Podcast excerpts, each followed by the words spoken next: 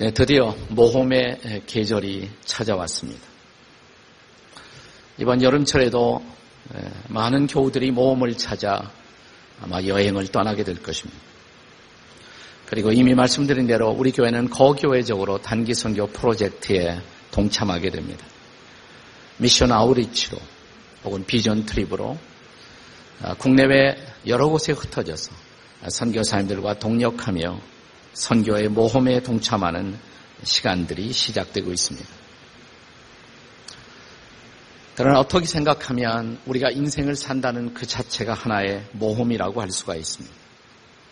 우리의 출생을 생각하십시오. 우리가 태어난 그 순간부터 우리는 인생을 항해하는 모험을 시작한 것입니다. 결혼을 생각해 보십시오. 전혀 우리가 알지 못하는 타인들인 한 남자와 한 여자가 만나 가정을 이루어 함께 살아가는 것. 굉장한 모험이죠. 이것은 대단한 모험이 아닐 수가 없습니다.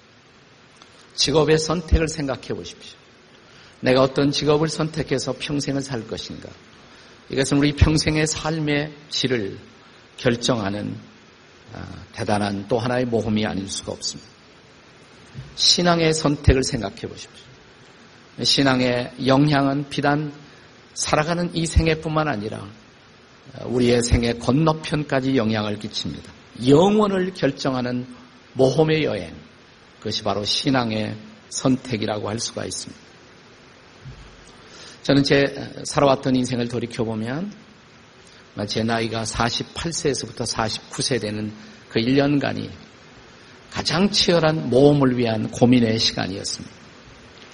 당시 저는 이민 목회를 하고 있었고 어, 워싱턴 지역에서는 당시에 가장 잘 부흥하고 있었던 교회를 목회하고 있었습니다. 건물도 새로 지었고 뭐 그대로 가면 안정적인 목회를 어, 이민 목회로 진행할 수가 있었습니다. 그렇게 살 것인가?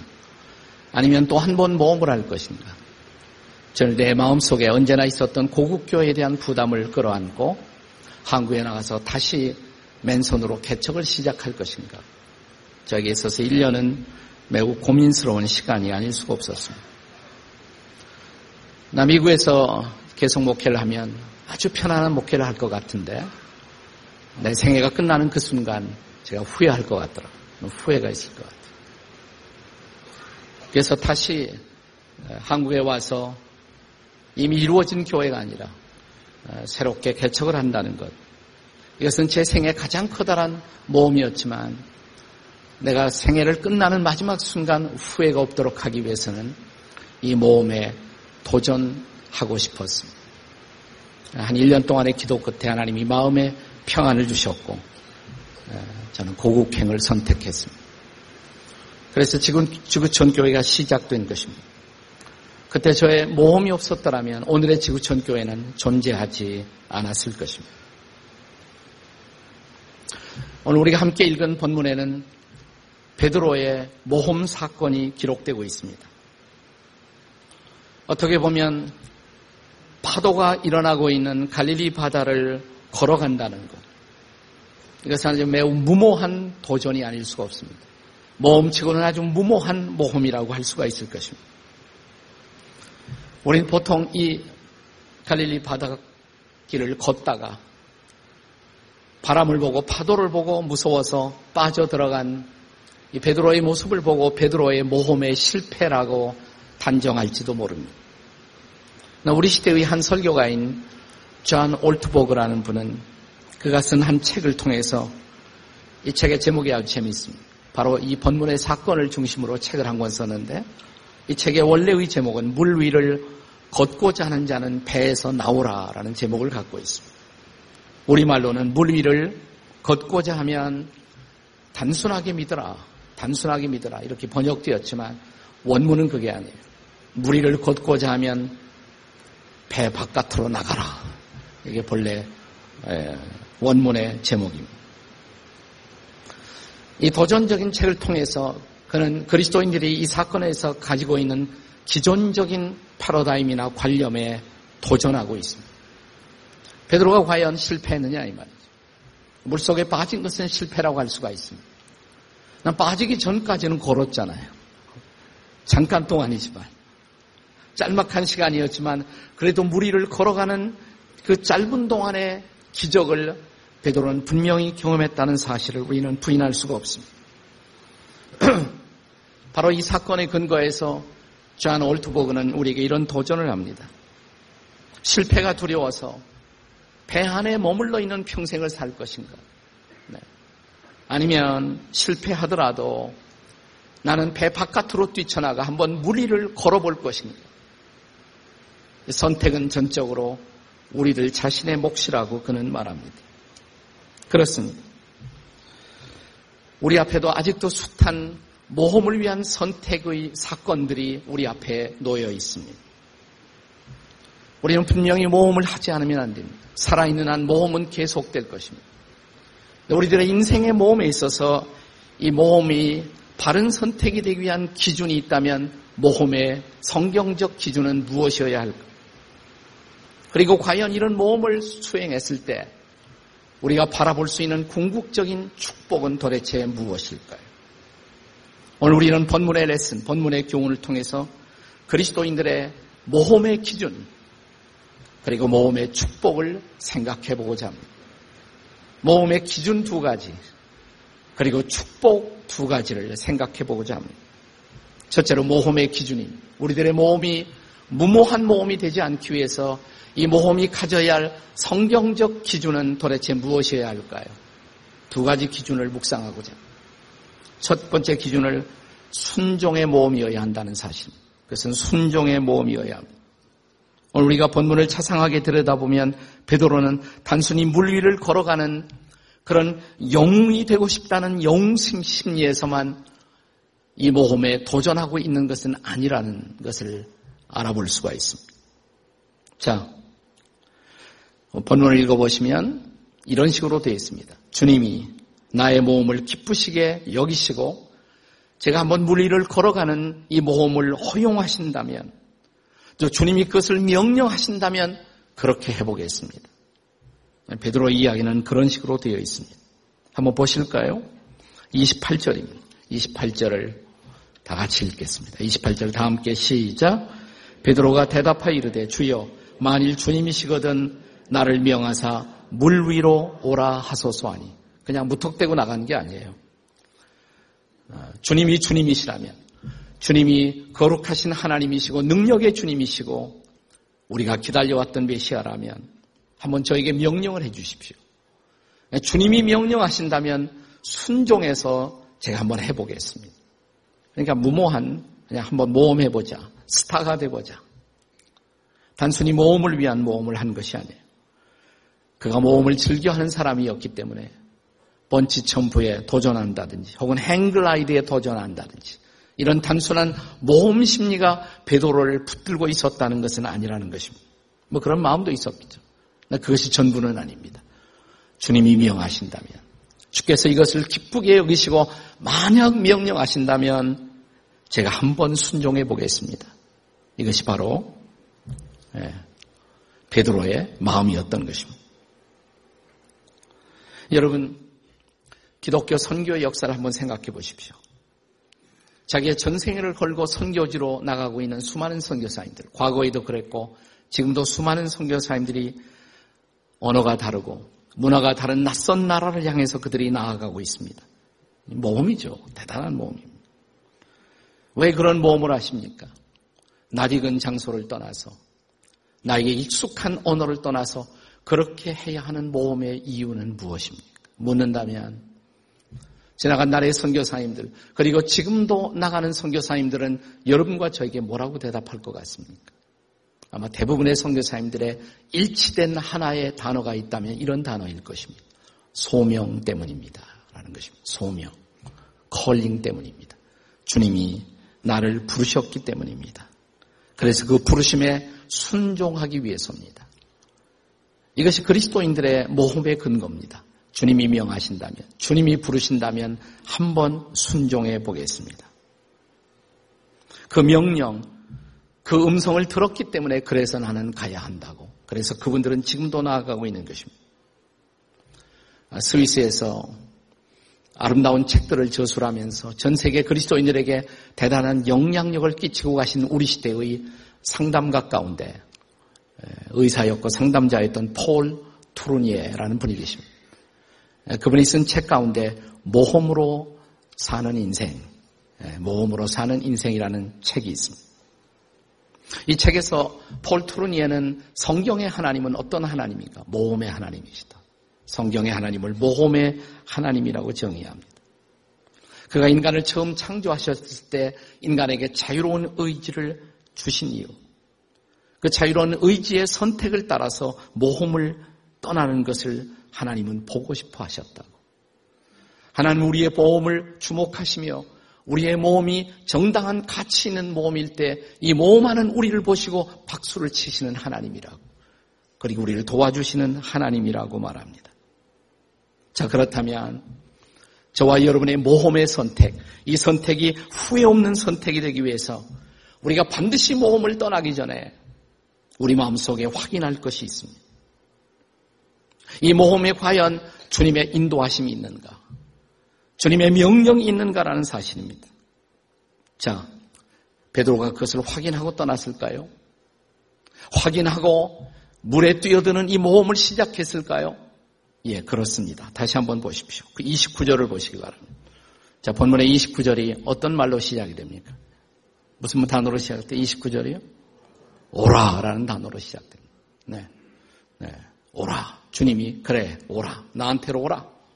주님은 지금 어, 물 위에 서 계신 채로 배 안에 들어가 있는 베드로 그리고 이렇게 말하고 있는 베드로를 향해서 말씀하시는 거 오라 come 오라 이렇게 명하십니다. 오라 히라보로 에이테라는 단어가 쓰여집니다. 오라 오라라고 말합니다. 오라 바로 이 명령을 받고 그는 떠나간 것입니다.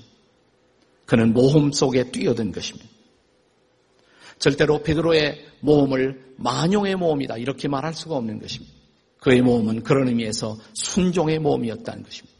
그렇다면 사랑하신 여러분, 우리의 남은 생애를 걸고 우리가 도전해야 하는 인생의 모험들, 그 모험에 도전하기 앞서서 우리도 물어야 합니다.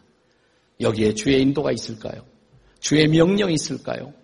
그리고 정녕 이것은 주의 인도하심에 대한 순종의 모험이라고 고백할 수가 있겠습니까? 첫째로 확인할 것입니다. 모험, 순종의 모험이어야 합니다. 모험의 두 번째 기준이 있다면 우리들의 모험의 성서적 기준 두 번째는 그것이 믿음의 모험이어야 한다는 사실입니다. 믿음의 모험이어야 합니다. 그리스도인들의 모험은 철저하게 주님을 신뢰하는 그런 믿음에서부터 시작되어야 합니다. 히브리서 11장을 혹시 기억하십니까? 우리가 흔히 히브리서 11장을 무슨 장이라고 말합니까? 네, 믿음장 이렇게 말하죠. 히브리서 11장을 믿음장이라고 말합니다. 네. 그런데 이 히브리서 11장을 가만히 살펴보면 또 다른 별명이 가능하다면 저는 모험의 장이다 이렇게 말하고 싶어요. 모험의 장. 이것은 믿음의 장이면서 동시에 모험의 장이다. 자, 하늘에 비가 올 아무런 사인도 징조가 없는데 하나님이 노아에게 명하십니다. 방주를 지으라고. 그래서 믿음으로 방주를 지었다고. 믿음으로 방주를 지었다고. 모험 아니에요? 자기 모든 것을 내버리고 온 가족이 매달려. 자, 비가 오지 않는 멀쩡한 하늘 아래에서 이 거대한 배를 지는 모험에 도전하고 있는 노아의 모습을 상상해 보십시오. 모험이죠. 아브라함을 생각해 보십시오. 아무런 사전 지식도 정보도 인포메이션도 없는 낯선 땅으로 떠나라고. 모험 아니에요? 네. 여기 익숙한 장소, 익숙한 고향, 이 갈대우를 떠나서 내가 지시하는 한 땅으로 가라고 떠나갑니다. 모험이죠. 그런데 성경은 믿음으로 떠났다고. 그것은 역시 모험이었습니다. 모험의 여정이었습니다. 모세를 생각해 보십시오. 훈련된 군인도 없고 무기도 없고 군사 지식도 없는 모세가 수많은 적들이 대치하고 있는 그런 광야를 통해서 학자에 따라서는 거의 200만에 가까운 이런 거대한 이스라엘 백성을 무리를 데리고 가나안 땅을 향해서 떠나가는 광야의 여정, 모험이 아닌가요? 믿음으로 모세는 떠났다고 말합니다. 성경은 계속해서 히브리서 11장을 통해서 믿음으로 노아는, 믿음으로 아브라함은, 믿음으로 모세는 믿음으로 by faith 믿음으로 그들이 이렇게 떠나갔다고 말합니다. 네. 네, 뭘 믿었단 말입니까? 그들이 도대체 무엇을 믿었단 말입니까? 하나님을 믿은 것입니다. 그들을 향해 말씀하시는 그들을 향해 부르시고 있는 하나님을 믿은 것입니다. 하나도 하나님의 말씀을 믿었습니다. 하나님이 그들에게 주셨던 그 말씀을 굳게 믿었습니다. 오늘 본문에 등장하는 제자 베드로도 마찬가지였습니다. 오라 그래 주님이 오라. 네, 그 말씀을 믿었어요. 주님의 권위를 믿었습니다. 주님을 신뢰했습니다. 주님이 오라고 그럴 때는 주님이 대책이 있겠지. 주의 말씀만 믿고 배 바깥으로 뛰쳐나간 것입니다. 주님을 믿고 간 것입니다. 자, 이런 베드로의 믿음은 부분적으로는 성공했고 부분적으로는 실패했다고 우리는 말할 수가 있습니다. 조금 갔으니까 그건 성공이에요. 네. 그러나 빠져 들어갔습니다. 그건 실패라고도 할 수가 있을 것입니다. 바람을 보고 파도를 보고 무서움을 느낀 나머지. 자, 30절이죠. 자, 베드로의 반응. 일종의 베드로의 실패라고 할 수 있는 이 대목을 성경에서 다시 한번 묵상해 보시기 바랍니다. 30절 다 같이 읽겠습니다. 시작. 바람을 보고 무서워 빠져가는지라 소리질러 이르되 주여 나를 구원하소서. 주여 나를 구원해 주십시오. 네. 네. 빠져들어갔다 그랬어요. 물속으로. 바람을 보고 그랬습니다. 바람을 보고. 그가 바람을 의식하는 순간 이 파도를 의식하는 순간 그는 순간적으로 믿음을 상실하고 빠져 들어갔습니다. 그리고 그는 실패를 경험한 것입니다. 그러나 이 실패를 완전한 실패라고 말할 수가 있을까요? 저는 그렇게 생각하지 않아요. 오히려 이 실패를 통해서 주님을 신뢰하는 일의 중요성을 더욱 깨닫는 계기가 되었을 것입니다. 다시 말하면 베드로의 실패는 그의 믿음의 성숙을 가져오는 계기가 되었다고 말할 수가 있습니다. 흥미로운 사실은 31절에 주께서 물속에 빠져들어가는 베드로를 건져내시면서 하셨던 말씀이 흥미롭습니다. 나 같으면 이렇게 말했을 것 같아요. 베드로, 내가 널 잘못 봤구나. 넌 믿음이 도무지 없구나. 근데 주님이 그렇게 말씀하시지 않는다는 사실이에요. 자세히 다시 읽어보시기 바랍니다. 뭐라고 말씀하시는지. 네, 31절을 한 번 더 읽습니다. 네, 다 같이 시작. 믿음이 작은 자요. 왜 의심하였네. 믿음이 없는 자요 그랬죠? 아니에요. 믿음이 없다고는 말하지 않았어요. 믿음이 뭐예요? 작은 자요. 믿음이 충분히 크지 못된, 못했던 것입니다. 믿음이 없다고는 말하지 않았어요. 자, 믿음이 없다면 아예 배 바깥으로 나갈 생각도 못했을 것입니다. 분명히 믿음이 있어요, 거기까지는. 그러나 계속해서 그 주님을 신뢰할 만큼 충분한 믿음이 없었던 것입니다. 그리고 물속에 빠져들어갑니다. 이런 경우를 가리켜서 우리 신앙의 선배들은 이것을 신앙인의 불신앙이라는 말을 사용했습니다. 신앙인의 불신앙. 신앙인도 믿지 못하는 사람처럼 행동할 때가 있을까요? 없을까요? 다른 거 생각하지 말고 여러분 자신 생각해 보십니다. 네. 우리가 분명히 믿는 사람이지만 어떤 경우에는 어떤 상황 속에서는 그리고 어떤 장소에서는 어떤 사건 앞에서는 마치 믿음이 없는 사람처럼 행동하는 케이스가 있다, 없다. 솔직하게. 없으면 제가 왜 물어보겠습니까? 있죠. 그런 경우들이 분명히 있습니다. 이게 바로 신앙인의 불신앙이에요. 신앙인의 불신앙. 네. 그렇습니다. 그러나 이것은 완전한 실패는 아니에요. 이것을 통해서 내가 주님을 계속 바라보았더라면 얼마나 좋았습니까? 깨달았을 것입니다. 그리고 마침내 다시 일어납니다. 그것은 오히려 믿음의 교훈을 받는 놀라운 계기가 되었을 것입니다. 그러므로 사랑하는 여러분, 우리가 믿음으로 모험을 시작할 때 우리의 여정에서 실패도 있을 수가 있습니다. 그러나 이 실패를 두려워하지 마십시오. 실패를 두려워하면 우리의 모험은 계속될 수가 없습니다. 그러나 우리가 모험을 떠나기 전에 단단히 확인할 것이 있습니다. 그것은 내가 주님을 충분히 신뢰하고 있는가? 내가 정말 나에게 주신 하나님의 말씀을 견고하게 신뢰하고 있는가? 그 믿음을 확인할 필요는 분명히 있습니다. 우리의 모험이 무모한 믿음이 무모한 모험이 되지 않고 그리고 가치 없는 모험이 되지 않고 후회 없는 모험이 되지 않기 위해서 이 두 가지는 반드시 확인되어야 하는 것입니다. 두 가지 기준이 뭐예요? 모험의 기준. 첫째는 뭐라 그랬어요? 이것이 하나님의 말씀에 대한 순종인가? 하나님의 부르심에 대한 순종인가? 또 하나는 나는 충분히 주님을 신뢰하고 있는가? 그렇다면 여러분은 이제 모험할 준비가 되어 계십니다. 옆에 있는 분들에게 모험할 준비가 되어 계십니까? 한번 물어보시겠습니다. 시작.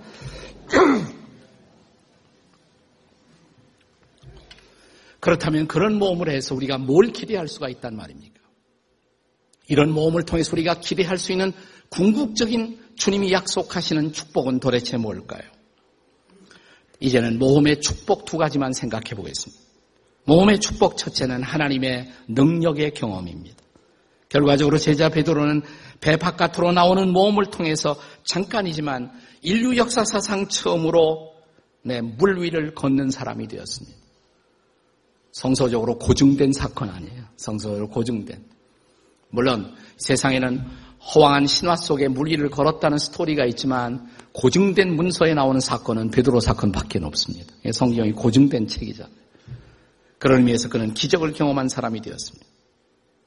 또한 그 기적뿐만 아니라 잠시 후에 예수께서 지금 일어나고 있는 바람을 향해서 명령하십니다. 바람아 잠잠하라. 이 바람이 잠잠해졌어요. 파도가 잠잠해졌어요. 하나님의 능력을 경험하는 것입니다. 그리고 마침내 본문은 이런 결론으로 끝납니다. 33절입니다. 자, 33절 우리 다 같이 읽겠습니다. 시작. 배에 있는 사람들이 예수께 절하며 이르되 진실로 하나님의 아들이로소이다. 여기서 절을 했다는 것은 그냥 우리 한국의 문화적 콘텍스트에서 본 어, 우리 부모님이나 또 어르신들을 향해서 하는 절 이런 절의 의미가 아니에요. 여기서 절이란 단어는 거의 경배와 같은 뜻입니다. 월십과 같은 뜻을 갖고 있습니다. 그리고 이스라엘 백성들에 있어서 경배는 오직 하나님 한 분밖에 하지 않는 거예요. 그런데 이 사건을 경험하고 와서 베드로와 또 다른 제자들은 일제히 예수님을 향해서 뭐예요? 경배를 했다는 것입니다. 그러면서 뭐라고 고백했어요? 당신은 하나님의 아들이십니다. 당신은 진실로 하나님의 아들이십니다라는 고백을 한 것입니다. 이것은 바로 그들이 하나님의 신성을 체험했기 때문에 혹은 하나님의 능력을 체험할 수 있었기 때문입니다. 사랑하는 여러분, 이것은 베드로가 모험을 선택하지 않았었더라면 결코 경험할 수 없는 축복이죠. 하나님의 능력을 경험하는 것. 우리는 때때로 그 어, 간증 집회 같은 것을 할 때, 특별히 선교사님들 간증 집회를 들으면 기적이 많아요. 많은 기적이 있어요. 근데 그런 그런 기적을 간증하는 선교사님들의 스토리를 듣다가 문득 이런 생각이 나온 적이 없으십니까? 근데 그런 기적이 선교사의 하나님과 내 하나님이 똑같은 하나님인데 내 인생 속에서는 왜 그런 기적이 없을까? 우리 선교사님의 하나님이 내가 믿는 똑같은 하나님인데 우리 선교사님이 경험한 놀라운 기적들 그런데 동일한 기적이 왜 나에게는 없을까라는 생각을 해보지 않으셨습니까? 근데 그 이유가 뭘까요? 그 대답이 뭘까요? 저는 대답이 어렵지 않다고 생각해요. 이것은 모험을 선택한 사람들에 대한 하나님의 축복인 것입니다. 이것은 성경적 모험을 선택한 사람들에 대해서 하나님이 약속한 축복이다라고 말할 수가 있습니다. 그렇다면 이런 축복을 원하신다면 여러분 성경적 모험을 떠나십시오. 순종의 모험을 떠나십시오. 믿음의 모험을 한번 떠나보십시오. 그러면 내 생애 속에서도 나와 함께 하시는 하나님의 기적이 경험될 것입니다. 하나님의 능력을 경험하는 축복. 자, 이런 모험이 가져올 수 있는 또 하나의 축복이 있습니다. 성경이 약속하는 모험의 축복 또 하나가 있습니다. 두 번째로 그것은 하나님의 임재의 경험이라는 축복입니다. 하나님의 임재의 경험입니다. 사랑하는 여러분, 하나님의 능력을 경험하는 것도 위대한 체험이지만 하나님의 임재, 그분이 정말 나와 함께 하시는 것, 내 인생 속에 정말 개입하시고 나와 더불어 함께 하시는 것을 보여주는 것, 이런 체험하고 싶지 않으세요? 하나님의 임재의 체험 말입니다. 자, 우리는 오늘 본문의 사건을 좀 더 실감 있게 입체적으로 이해하기 위해서 이 본문과 똑같은 본문을 다루고 있는 마가복음의 기사를 한번 살펴보고자 합니다. 마가복음 6장 48절의 말씀입니다. 자, 마가복음 6장 48절을 다 함께 같이 읽어보도록 하겠습니다. 다 함께 읽습니다. 시작. 바람이 거스림으로 제자들이 힘겹게 노저는 것을 보시고 밤 사경쯤에 바다 위로 걸어서 그들에게 오사 지나가려고 하심에 밤 사경 그러면 음, 그 이스라엘 사람들의 계산법에 의하면 새벽 3시부터 어, 동틀 때까지 그 시각이에요. 그러니까 가장 어두울 때죠. 가장 어두울 때. 그때 갈릴리 바다에서 지금 제자들은 노를 젓고 있는 거예요. 근데 바람은 일어나고 파도는 일어나고 캄캄한 밤에 자, 이 칠흑 같은 어둠 속에서 사투를 벌리고 있는 제자들의 모습을 보고 주님이 지금 그들에게 다가오신 것입니다. 주님이 다가오셨어요. 그리고 성경은 말하기를 이 구절은 그들에게 오사 지나가려고 하심에 그랬습니다. 지나가려고 하심에. 근데 지나가려고 하심이라는 이 단어가 아주 흥미로운 단어입니다. 영어로는 그냥 pass by라는 단어로 번역되고 있지만 본래 원문인 헬라어 단어는 이것이 παρέρχομαι라는 단어로 쓰여지는데 παρέρχομαι 이 단어는 원래 이런 뜻이라고 합니다. 이것은 뭐냐면 그냥 지나가는 게 아니에요. 모른 척하고 지나가는 것이 아니라 의도를 가지고 나를 좀 봐주기를 바래서 내가 저 사람에게 전달할 메시지가 있어서 도움을 줄 뭘 가지고 축복을 가지고 어떤 의도를 가지고 지나가는 행동을 뜻할 때 쓰여지던 단어가 바로 이 단어라고 말합니다. 자, 지금 사투를 벌리면서 공포와 어둠 속에 방황하고 있었는 제 아들의 곁에 오셔서 지나가려고 하시던 주님. 뭐래요? 나 좀 봐. 내가 왔어. 내가 널 도와줄 거야. 바로 그 순간, 그 순간 베드로가 제일 제 아들 중에서 반응이 빠른 제자 베드로가 주님, 주님이시군요. 어떻게 무리를 걷고 계십니까? 저한테도 한번 명령해 주십시오. 제가 주님 앞으로 가겠습니다. 라는 베드로의 반응이 나온 거예요. 그 반응을 보고 주님이 여러분 좋아하셨을 것 같아요? 안 좋아하셨을 것 같아요? 저는 좋아하셨을 것 같아요. 그분이 바로 그런 의도를 가지고 제 아들과 교감하고 제 아들을 도와주기 위해서 오셨다면 이 베드로의 반응 앞에 주님은 충분히 저는 기뻐하셨을 것이라고 생각을 합니다. 자, 드디어 이 제 아들 곁에 다가오십니다. 그리고 오늘 본문 속에 포함되는 사실 구절인데 마태복음 14장 27절에 보시면 예수께서 뭐라고 말씀하십니까? 14장 27절 다 같이 읽습니다. 시작. 예수께서 즉시 이르시되 안심하라 내니 두려워 말라. 나야 두려워하지 마라. 내니 두려워하지 말라. 이 내니라는 단어가 또 아주 재미있는 단어예요. 영어로는 I am이라는 단어입니다. 나야 I am. 네, 히라버에서는 에고 에임이라는 독특한 단어가 쓰여지는데 이것은 그냥 나야 나 이런 단어가 아니에요. 이것은 하나님이 자신을 나타낼 때 쓰여지는 단어예요. 구약에 하나님 이름이 무엇입니까? 모세가 물었죠. 나는 스스로 있어서 있는 자야. I am that I am. 하나님을 나타낸 단어예요. 지금 제 아들은 두려워하고 있습니다. 자, 그 제 아들 앞에 예수님이 나타나는 거예요. 그리고 말씀하십니다. 두려워하지 마라. 나야. 바꿔서 말할까요? 나야. 나 하나님이야. 이 말이에요. 나 하나님. 전능하신 하나님이 이 황당한 상황 속에 이 공포와 절망의 상황 속에 하나님이 등장하신 것입니다. 그리고 말씀하시는 것입니다. 나야, 나 하나님이야. 자, 그리고 이 제자 베드로가 바람을 의식하고 물속에 빠져들자마자 본문 31절에 보시면 예수님이 어떻게 행동하셨다고 그랬습니까? 31절에 예수께서 즉시 손을 내밀어 어떻게 해요?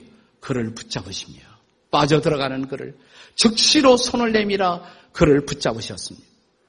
그때 주님의 손에 의해서 제자 베드로가 공포에 질렸다가 붙잡히는 그 순간 그때 자기 손을 잡아주셨던 주님의 손, 그 따뜻한 손, 그 능력의 손, 그 권능의 손, 그 손의 촉감을 베드로가 어떻게 잊어버릴 수가 있었겠습니까? 사랑하는 여러분, 저와 여러분의 인생 속에서도 우리가 공포 속에 빠져들 때, 인생의 방향을 잃어버릴 때, 모험 속에서 우리가 표류하고 있었을 때, 그러나 우리가 주님을 불렀더니 내게 다가오시는 하나님, 그리고 내 손을 그분이 붙잡아 주신다면, 나야 그러면서 너 혼자가 아니야. 나야 있잖아. 그분이 저와 여러분의 손을 붙잡아 주신다면 뭘 걱정하시겠습니까? 뭘 염려하시겠어요? 뭘 염려할 필요가 있겠어요? 인생의 어떤 바람도 파도도 더 이상 걱정할 필요가 없지 않겠습니까? 1990년대 미국에서 재즈 피아니스트를 하다가 나중에 그 작곡도 하고 미국 시카고의 필그림 침례교회라는 교회의 콰이어 디렉터가 찬양 인도자가 된 사람으로서 토미 돌시라는 분이 있었습니다. 토미 돌시라는 분이 있었습니다. 이분이 1990년대의 스토리인데요.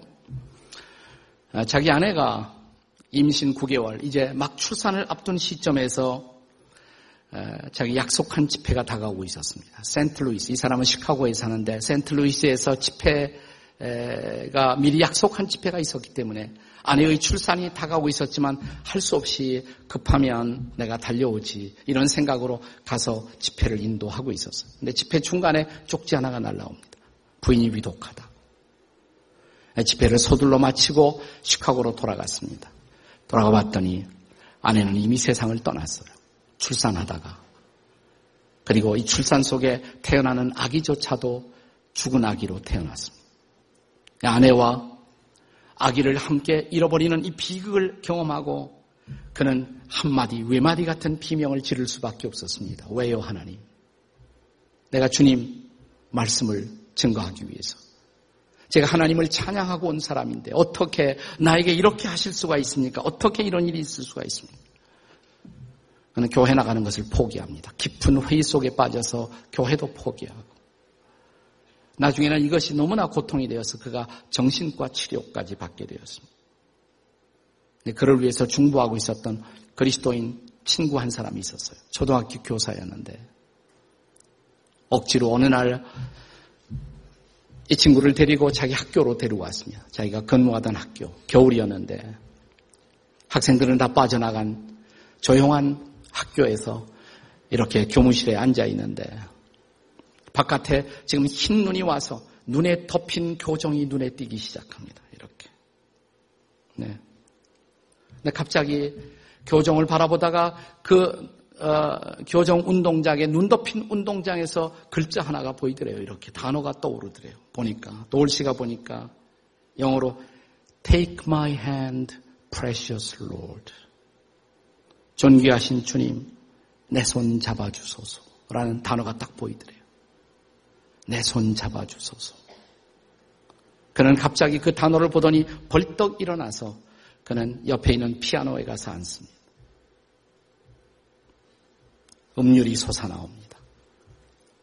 그리고 노래를 만들기 시작했습니다. 그 노래가 뭐냐면 우리에게 잘 알려진 가스펠이에요. 주님이여 이 손을 꼭 잡고 가소서. 약하고 피곤한 이 몸을 폭풍의 흑암 속 해치사 빛으로 손잡고 날 인도하소서. 인생이 힘들고 고난이 겹칠 때 주님이여 날 도와주소서. 외치는 이 소리 귀 기울이시사 손잡고 날 인도하소서. 그날 그는 주님이 자기의 손을 잡아주시는 것을 경험합니다. 그리고 벌떡 일어나 그는 교회로 돌아갑니다. 다시 사역을 시작합니다. 다시 그는 인생의 모험 앞에 도전하기 시작합니다. 사랑하는 여러분, 그러나 저는 이 아름다운 찬양에 이의가 있어요. 꼭 잡고 가소서 우리가 이렇게 부르짖지 않아도 돼요. 왜냐고요? 그는 이미 와서 내 손을 잡을 준비를 하고 계십니다. 여러분이 정말 눈을 열고 본다면 이미 내 곁에 와서 내 손 잡을 준비가 되어 있는 분. 베드로가 살려주소서 부르짖는 순간 즉시 와서 그 손을 잡아주던 주님. 내 곁에 오시사, 여러분 곁에 오시사, 오늘도 이렇게 말씀하고 있습니다. 염저봐, 내가 이미 잡았잖아. 내가 이미 내 손을 잡았잖아. 그 손을 느끼신다면, 그 손에 임재가 함께한다면 우리는 일어날 수가 있습니다. 우리는 다시 찬양할 수가 있습니다. 우리는 다시 모험을 시작할 수가 있습니다. 그 주님과 함께 일어나십시오. 다 일어나시기 바랍니다. 두 손 잡은 채로 함께 같이 통성으로 기도할 때 주님 제 손 잡고 계시죠. 주님이 내 손 잡아주시면 걱정하지 않습니다. 두려워하지 않습니다. 주님 내 손 잡아주셨으니 일어나겠습니다. 다시 시작하겠습니다. 다시 모험하겠습니다. 도와주시옵소서. 우리 함께 다 같이 통성으로 기도하시겠습니다. 기도하십시오. 자비로우신 주님 감사합니다. 주님 오늘 내 손을 잡고 이 모험을 다시 시작하자고 말씀하시는 것. 주님이 내 손 잡아주시고 우리와 함께 하신다면 우리 일어나 걸어갈 것입니다. 내일을 향해서 미래를 향해서 우리 다시 도전을 시작할 것입니다. 성령님 함께 하시고 붙들어 주시고 동행하시고 우리와 더불어 함께 해 주시옵소서. 거룩한 능력으로 우리를 도와 주시옵소서. 내가 물속에 빠져 있다고 느끼는 분, 너무 힘들다고 느끼는 분, 가슴에 손을 댄 채로 한번 기도하십시오. 하나님, 물속에서 헤어나지 못하는 분들이 있습니까? 주님, 저들의 손을 잡아 주시옵소서. 저들에게 거룩한 손을 내밀어 저들을 탈취해 주시옵소서. 그리고 다시 저 맑고 아름다운 하늘을 바라보게 도와주시고 저들을 위해 예비되신 내일을 향해서 다시 일어서게 도와주시옵소서. 우리를 건져 주시옵소서. 우리를 살려 주시옵소서. 다시 도전을 시작하게 도와 주시옵소서.